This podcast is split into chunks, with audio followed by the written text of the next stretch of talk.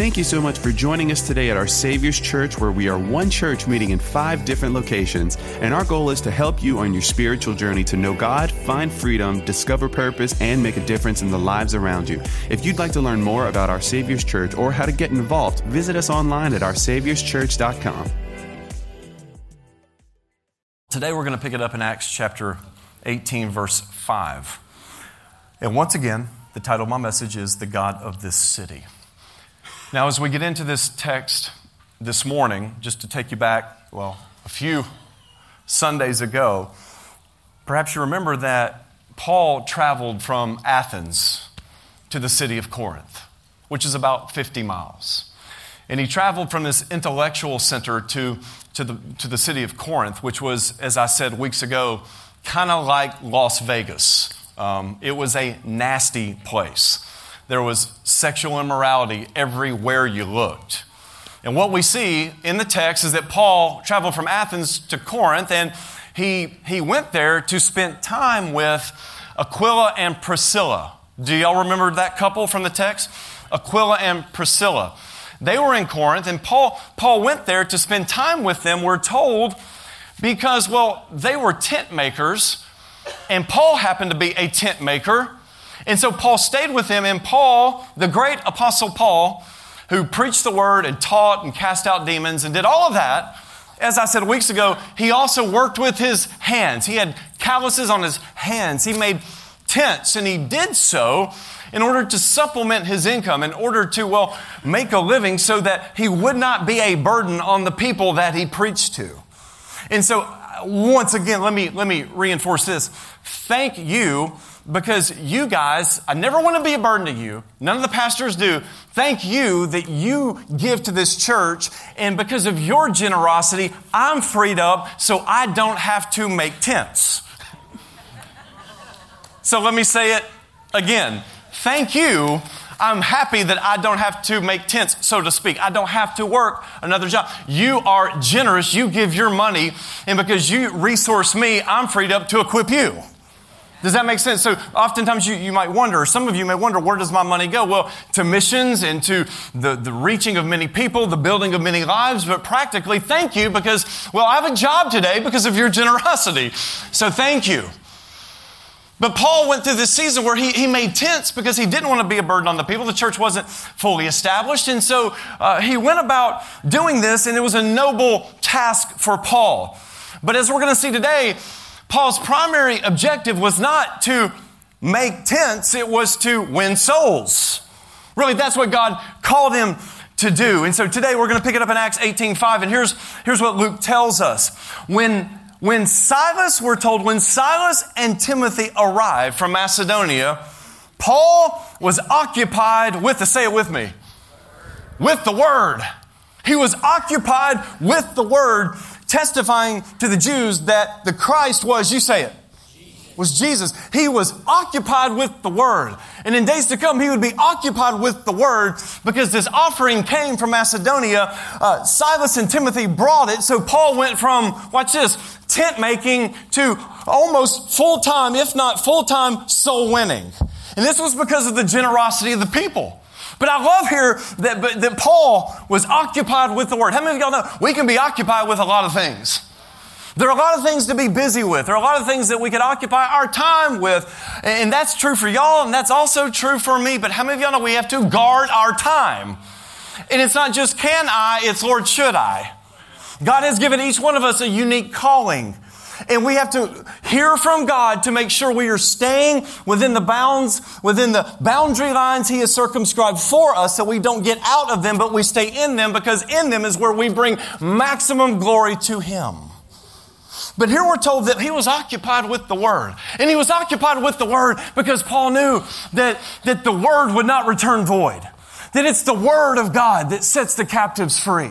Jesus said, heaven and earth will pass away, but my words will never pass away.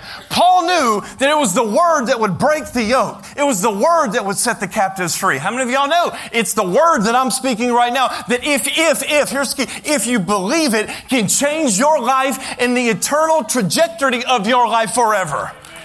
You are heading toward hell. But when you hear the word and, and keyword, believe the word, everything changes in your life, not just now, but forever. Isn't that good for us to hear? To be reminded of? Faith comes by hearing and hearing the what? The word of Christ. And so Paul knew this, of course. And so he was occupied with the word. And I love this that Paul had money, Paul had the word, Paul was filled with the Spirit, Paul had the truth, but Paul also got something else from the Jews that he ministered to. Look at verse 6. It says this Luke tells us when they, that is the Jews that he preached to, and when they, say it with me, and what? And when they opposed and reviled him. Now, listen, this is strong language, isn't it?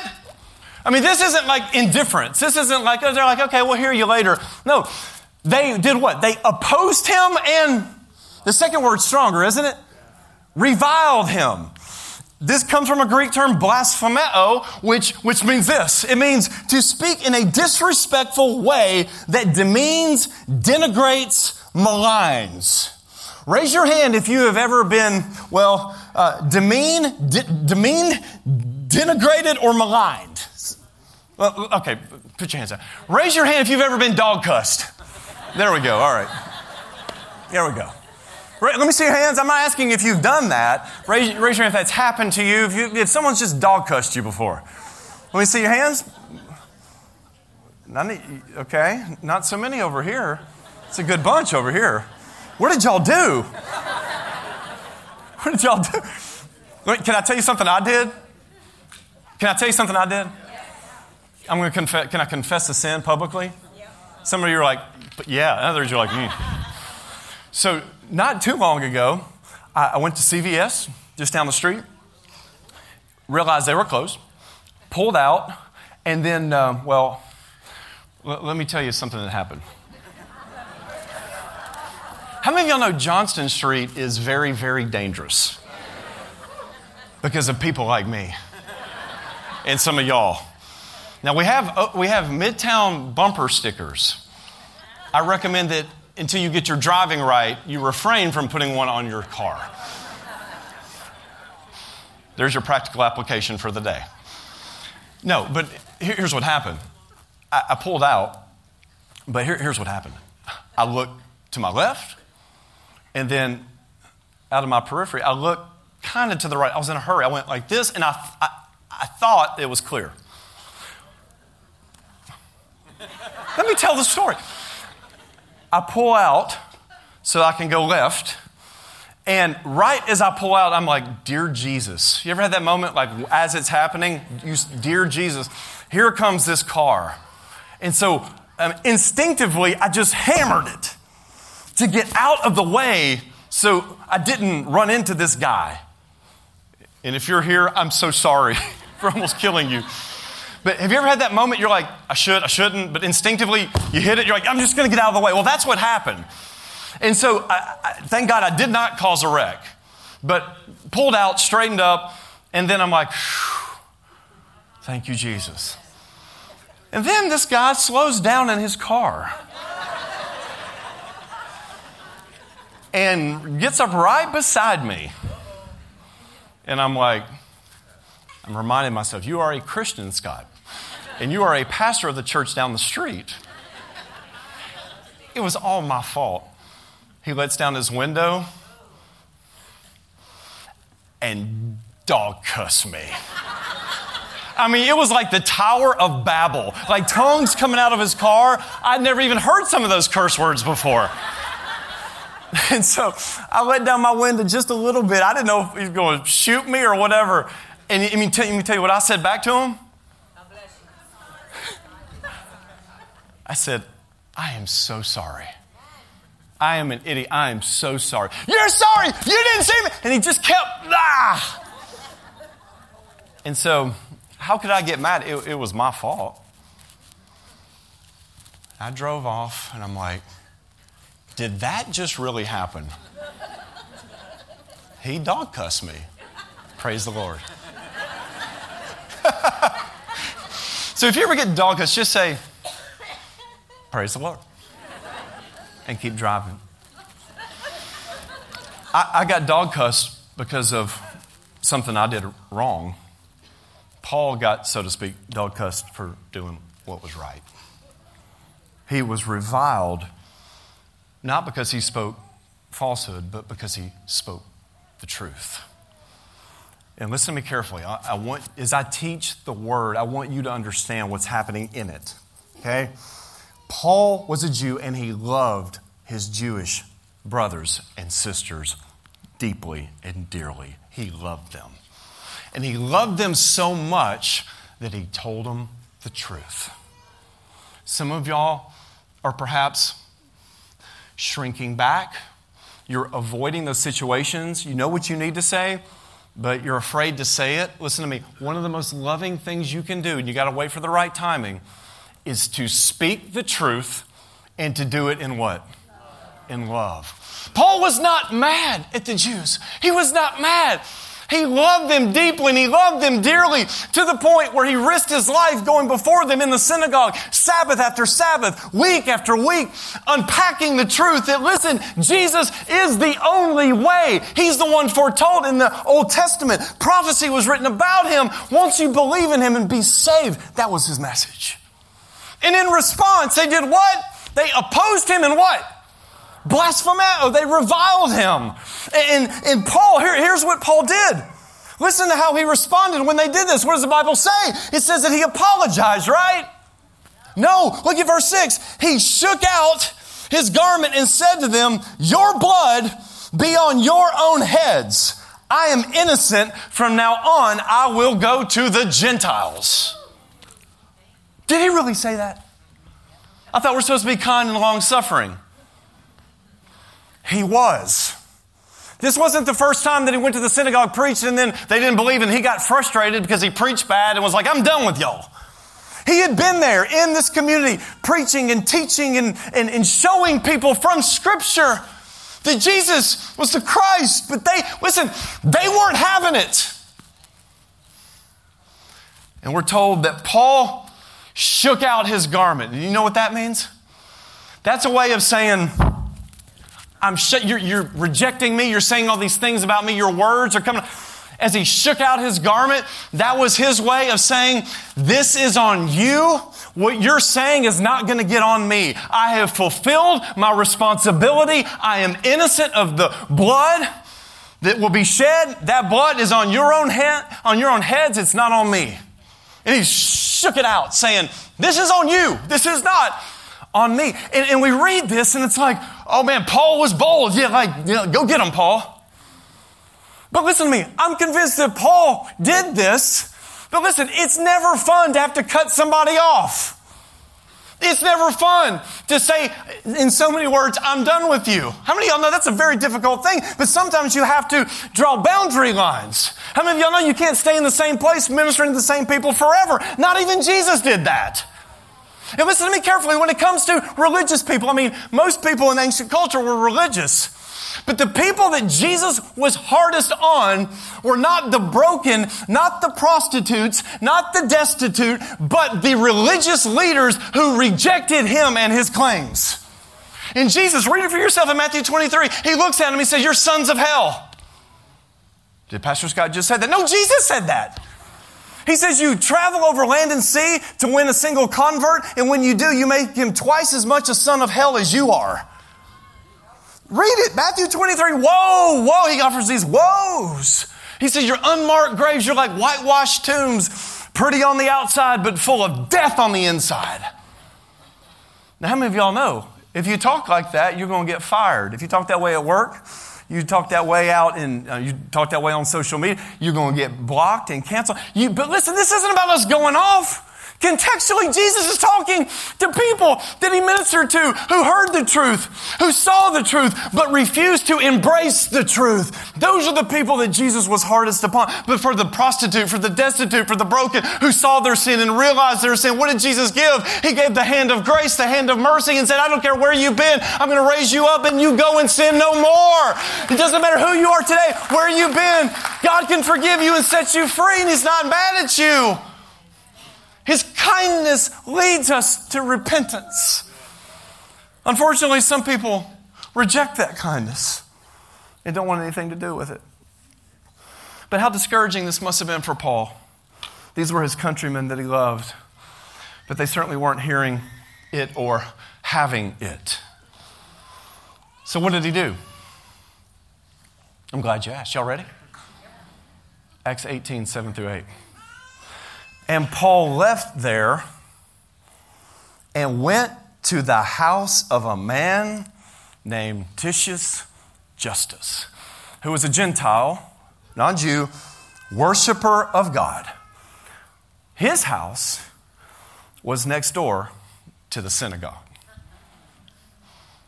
which could be very problematic.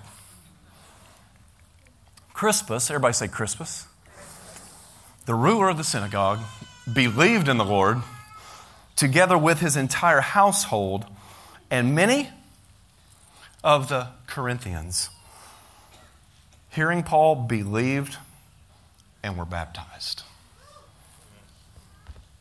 Yeah. What a picture. In one house, Paul experiences rejection. What a difference 20 feet can make. He goes next door, and we read about Titius Justus, and then Crispus, the ruler of the synagogue, presumably Titius Justus gets saved, Crispus, the ruler, gets saved.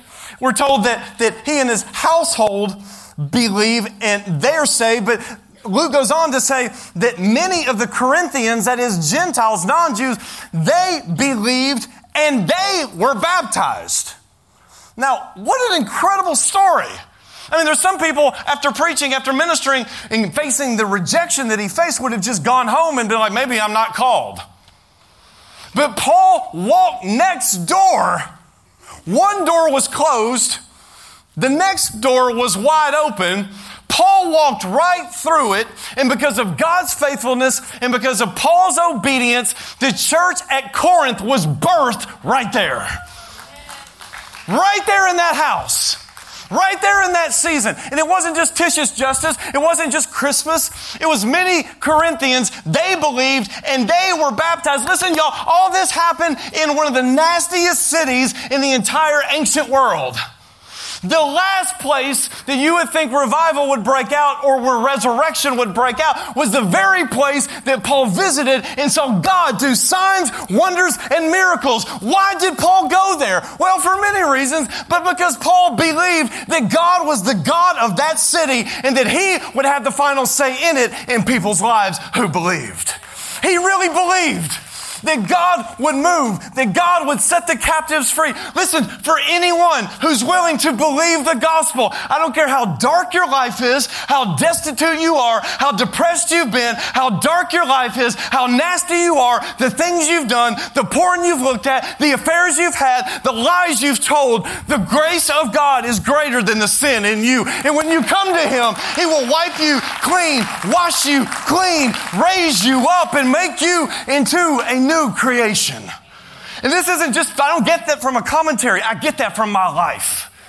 I get that from the God that I serve who's done that in my life. Anybody else? Come on, y'all. He's the God of this city. He's the God of Corinth. He's the God of Lafayette. He's the God of our cities. But think about this today as I work up a sweat. That we read 1st and 2nd Corinthians today because of God's faithfulness and because of Paul's obedience to go into this nasty city and refuse to give up preaching the word.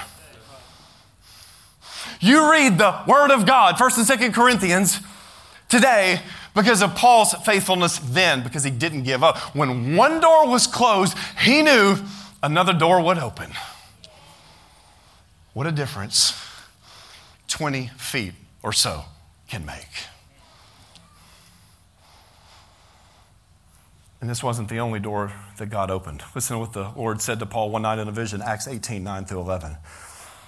He said, The Lord said, Do not be afraid, but go on speaking and do not be silent. Listen, Christians, don't be rude, Don't be abrasive. Don't be relational sandpaper with people. Don't say things just to make people mad. Don't try to be the shock jock. But keep on speaking the truth in love everywhere wisely on social media, carefully in your workplace, everywhere you go. And how many of y'all know you don't have to preach to people like I do for an hour? How many of y'all know four sentences of truth given and believed can set the captives free?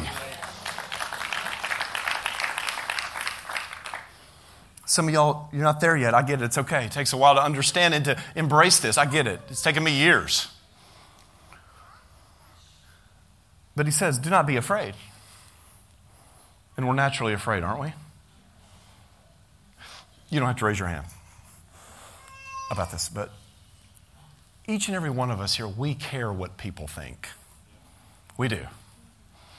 And sometimes that's good, sometimes that's bad. You don't ever want to say, Well, I don't care what anybody thinks. I care about what the right people in my life say and think. I care what the godly what they say about me and what they think about me. So don't ever say, oh, I don't care what people think. It's foolish.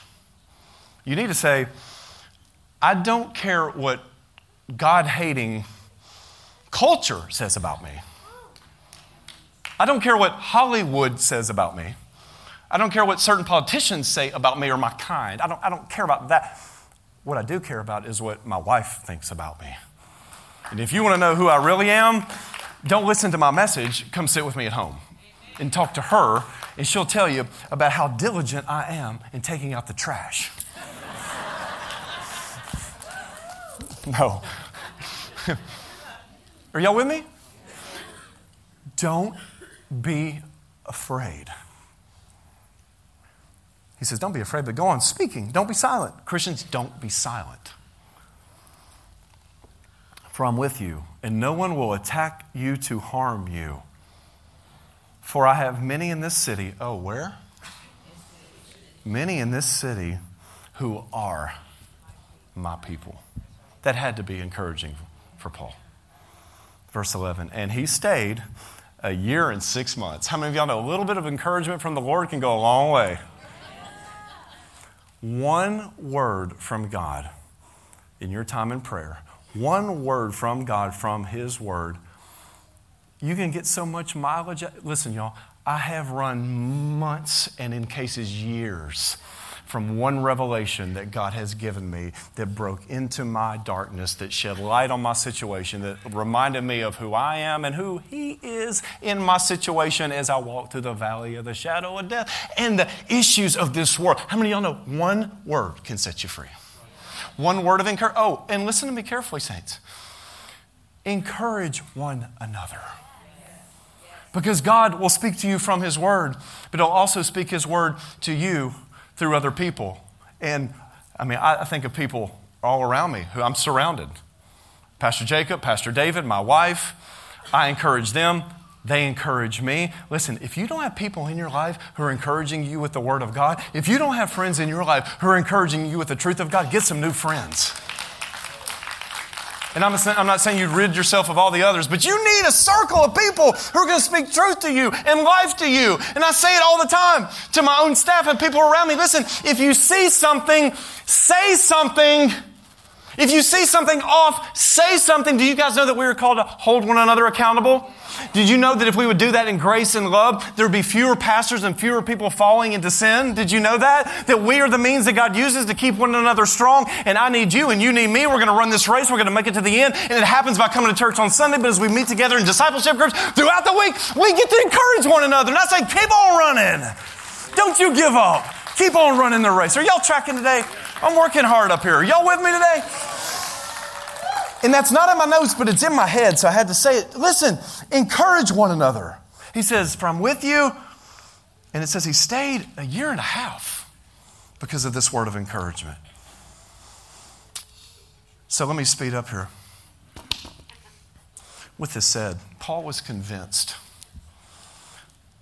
that if one door closed, another door would open. Paul says in 1 Corinthians 16, 8, 9, verse 9 in particular, for a wide door for effective work has opened to me. According to Revelation 3 7, you serve the God who, well, who opens and no one will shut, who shuts, no one will open. How many of y'all know if that door is shut, if it's God's will, He's got the key to that door and that door will open? How many of y'all know, on the other hand, some doors that are shut were meant to remain shut because God doesn't want you to experience what's on the other side? Not every open door is from God. But my point is that God is able to make a way where there seems to be no way. Do you trust God? He's the mountain moving, door opening God of all creation. Do you believe Him? Do you believe His word? He's able to make a way. Especially when, when you're seeking His face and you're in His word and you're surrounded by His people, it is impossible to miss His will for your life. But Paul was convinced. One door closed, another one open. He walks next door, boom, church. Let's start a church in Corinth. And here we are, almost 2,000 years, right at 2,000 years later, reading this document. But as I read this, uh, i think of two things. First of all, I think of the bad news. You want to hear some bad news? I'm going to give you good news too. You want the good or the bad first? You want the bad? I'm just asking. I'm not really going to do what you say. I'm going to actually give you the bad. I just want to make you feel like you're a part of this. You're really not. I'm just, I'm just teasing. I'm just teasing. Here's the bad news. As, as we look out, social media, news, locally, internationally, how many of y'all know there's a lot of bad news? And I, I, don't necessarily think per se that things are getting worse. I think that we have the ability to hear about things faster. Word travels faster. But maybe things are getting darker. Maybe it's both. Things are traveling, you know, words traveling faster, and things are getting darker. Maybe that is the case. Uh, irrespective of my opinion, as I look out, just what I, what I see right in front of me, I see a lot of closed doors, and I see a lot of hardened hearts. I see people and hear about people regularly who are walking away from the Lord. People who have served the Lord in some capacity. Hearts are getting hardened and they are walking away. Other people, they hear the gospel, they hear you share, and they don't want anything to do with it. And we live in such a God hating culture, don't we?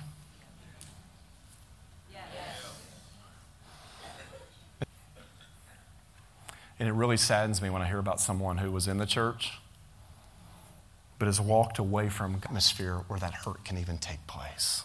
Does that make sense? Now, on the other side of that is the truth that we must remind people that it doesn't make sense to walk away from God because of somebody in the church. God didn't hurt you, they did. And I know they're almost one and the same for a lot of people. But listen to me carefully God can do no wrong. God is righteous and just in all of his ways and He can heal and He can deliver and He can set you free if you have been hurt. And I want to say, and this just this was not in my notes. It's in my heart because I've talked to so many people who have been hurt by the church. Things need to change. God is working to bring change in His church. How many of y'all know He loves His church? Jesus loves His church. He loves you more than you love His church and He's working. And I believe in days to come, in spite of all the bad news, I believe God in His grace. He's going to do a work in this city, in our churches, in our people, a greater work than it's ever been seen or done before in this region. And I believe that people who've walked away as repentance and humility takes place are going to come home. And I believe that the dark and the lost and the abandoned and the broken and the sinners, the religious and the irreligious, I believe in days to come, I think they're going to come back because the grace in Christ is greater than the brokenness in them. How many of y'all believe that God's going to do that work? As we posture ourselves and, and, and live and walk in humility and own our sin. Can we lift our hands right now? Holy Spirit, have your way. Have your way.